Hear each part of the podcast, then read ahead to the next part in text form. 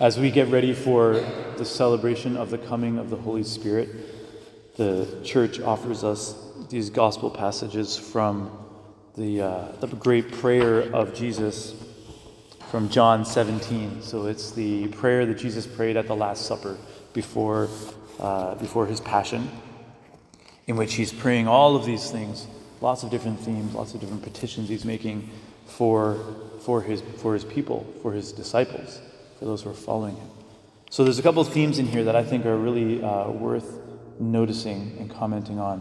One is who we belong to.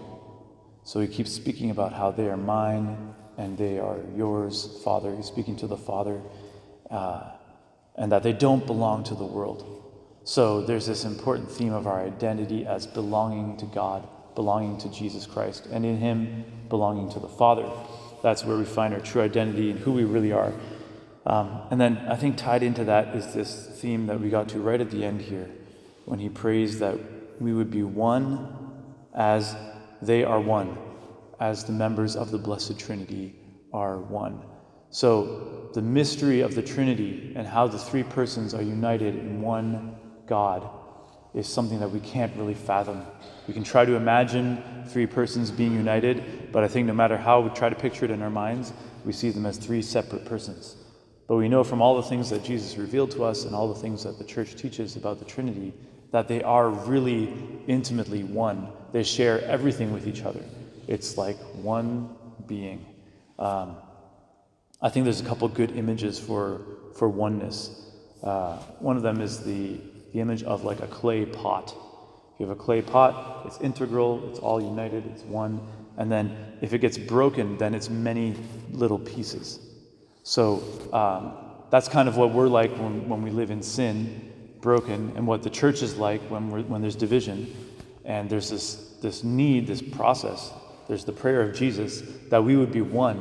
So the becoming one is kind of like taking all of the pieces of a broken pot, bringing them together, you know, having them glued back together and reunited uh, so that it can be whole again. If we think of ourselves in that way as being one with the Trinity, it means that we become like a like a, a part of God almost, you know, like an integral part that makes up this this God, right? And and that's that seems a little too much, but Jesus speaks about it that way, and, and St. Paul speaks about us as being members of the body of Christ. That's, that's how one we are with the Trinity, is that in Christ we're members of his body.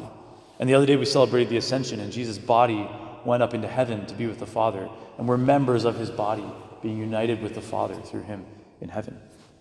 The other image I had for being one is from the fathers of the church, which is the image of, uh, of grafting. You know, how people who work with horticulture and plants and trees will sometimes take, take a branch from one tree and graft it onto another tree to the point where they grow together and the new branch continues living uh, off of the, off of the, the tree and it, uh, it gets all of its life and its sap flowing through it from the tree that it's been grafted onto. And that's an image, a good image for, for our life in the Trinity, is that we get grafted onto this source of life and that His life flows through us. I think that's maybe why these Gospels are, are given to us in preparation for Pentecost, is because by the gift of the Holy Spirit, that's what happens.